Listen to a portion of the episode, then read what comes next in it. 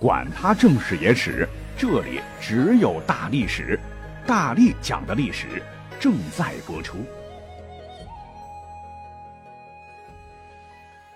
大家好，我是大力丸。咱们国家美食是博大精深，我们从小到大呢被教育哈，也知道一些食物是不能在一起吃的，因为食物会相克。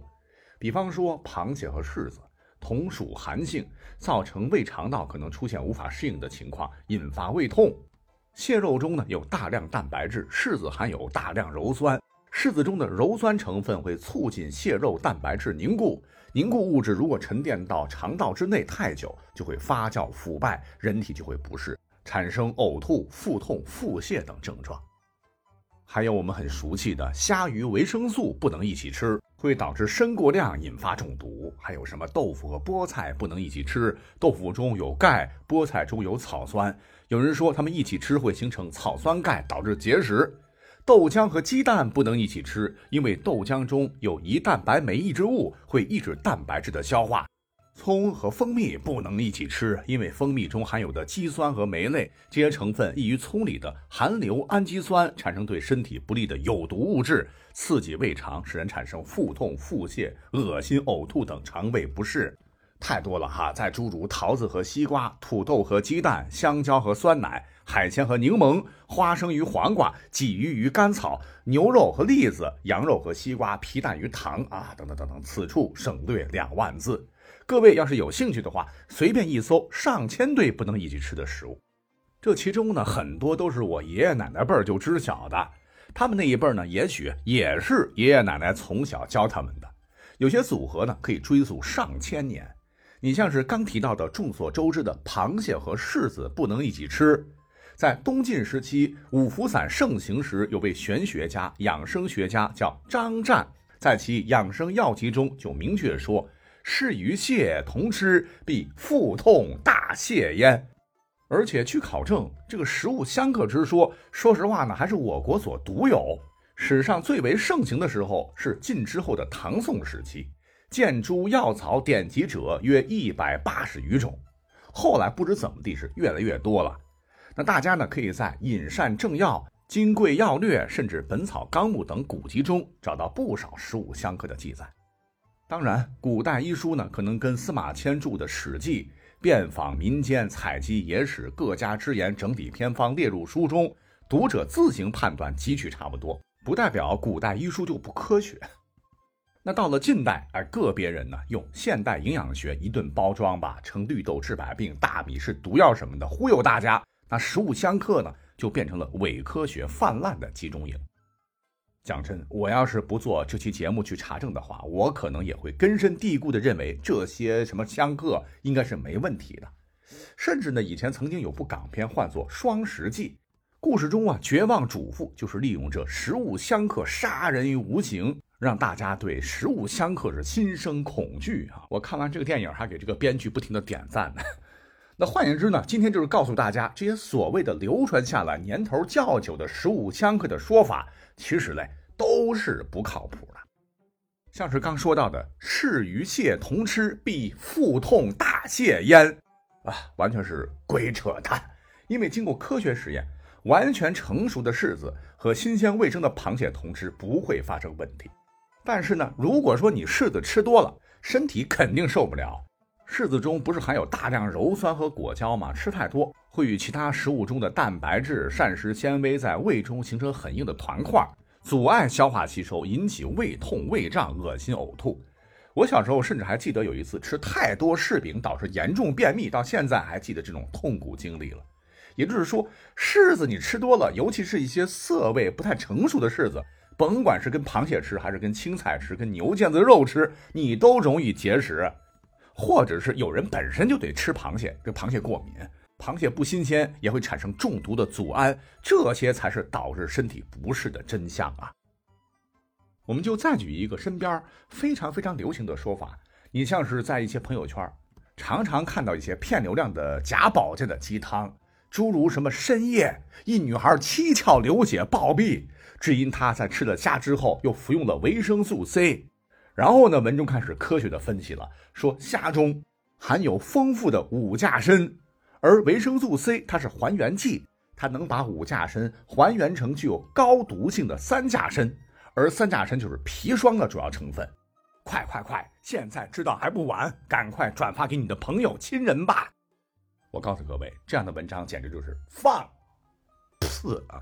因为虾中呢，确实是含有五价砷，与维生素 C 结合呢，确实能产生化学反应，还原五价砷为三价砷，就是三氧化二砷吧。而三氧化二砷呢，正是当年潘金莲毒死亲夫，让武大的骨头都黑了的剧毒砒霜。讲到这儿，有朋友会说：“那人家说的对呀，你还屁什么屁？你不知道啊？现实中啊，这两样混吃到目前为止还没有发生过一例真实的中毒报道。因为这个虾里边的这个砷呐，含量是微乎其微的，测算至少你得吃十五公斤以上的虾才刚刚达标中毒的边边。如果说要达到文中夸张的一女孩七窍流血暴毙。”也就是说，达到致死量，一个人得不停的吃吃吃，至少要吃一百五十公斤的虾以上。那光吃虾还不行啊，你还得同时吃大堆大堆大堆的维生素 C，顺利的和食用三百多斤虾后体内所产生的五价参完全反应的情况下，才可能发生这样的悲剧。换言之，吃虾吃维生素 C，你还没中毒呢，可能自个儿先把自个儿撑死了。再如非常著名的豆浆和鸡蛋同吃相克说，其实啊也是骗局一个。那为什么不能同吃呢？完整的解释听起来相当科学，clever。说蛋白质进入肠胃，经蛋白酶分解为氨基酸，而后由小肠吸收。豆浆中呢有一种胰蛋白酶抑制物质，能破坏胰蛋白酶的活性，会影响鸡蛋的消化和吸收。一起吃是非常错的吃法。会严重降低鸡蛋中蛋白质的利用率。这说的似乎是头头是道啊，其实喝生豆浆才会有问题。你加热煮沸豆浆，这里边的所谓的酶抑制剂啊，很快会失去活性，根本就不能抑制蛋白质的消化。再者说了，谁家里喝生豆浆啊？我们就再进一步讲，如果按照如此相克的逻辑。咱们饭桌上还有很多食材，蛋白质都很丰富啊，什么鸡肉、牛肉、鱼肉、黄豆、黑豆、青豆，还是豆腐皮儿、腐竹什么的，你豆浆通通不能跟他们混吃啦。尤其是吃了几千年的最佳豆浆早餐搭档油条面做的，还有碳水化合物和大量蛋白质，是不是也相克不能吃呢？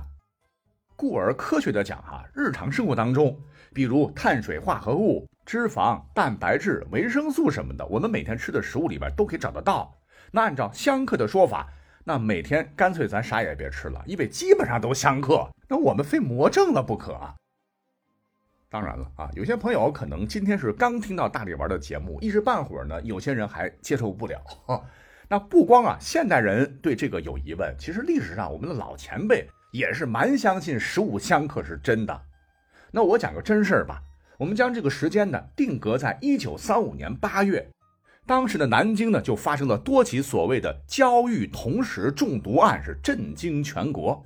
怎么回事呢？先是南京的汉西门外有二人同时吃食香蕉芋头后突然去世，尸体周身红肿。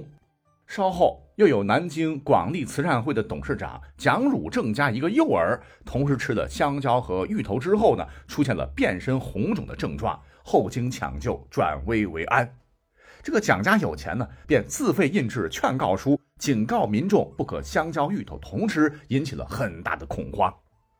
而当时呢，有一位营养学泰斗，南京大学教授叫郑吉。便决定呢，通过实验来验证广为流传的食物相克，它到底靠谱不？就挑选了香蕉、芋头和其他相克的食物，比如说螃蟹和柿子、大葱和蜂蜜。不光实验老鼠和猴子，他本人呢和一名同事也是亲自食用来试验。结果怎么着？压根就没有中毒的迹象。他老人家后来活了一百一十岁。无独有偶，就在前些年，咱们国家的营养学会。就曾经与兰州大学公共卫生学院、哈尔滨医科大学共同合作，非常严格的做了一些所谓的食物相克的实验。是一百名志愿者，年龄段呢是二十五到四十五岁，一半男一半女吧。选用什么猪肉与百合、鸡肉与芝麻、牛肉和土豆、土豆和西红柿、韭菜和菠菜等等相克的食物，让大家一起吃。连续吃了一周，再观察他们的尿液、大便、血压和精神、体温等反应。实验结果，你猜怎么着？啥情况也没有，一切正常，没有任何一组食物引起了胃肠紊乱、呕吐、中毒等现象。为了更加严谨，哈尔滨医科大学的实验则另外选了十二组食物组合，三十名志愿者连续吃了三天，全都 OK。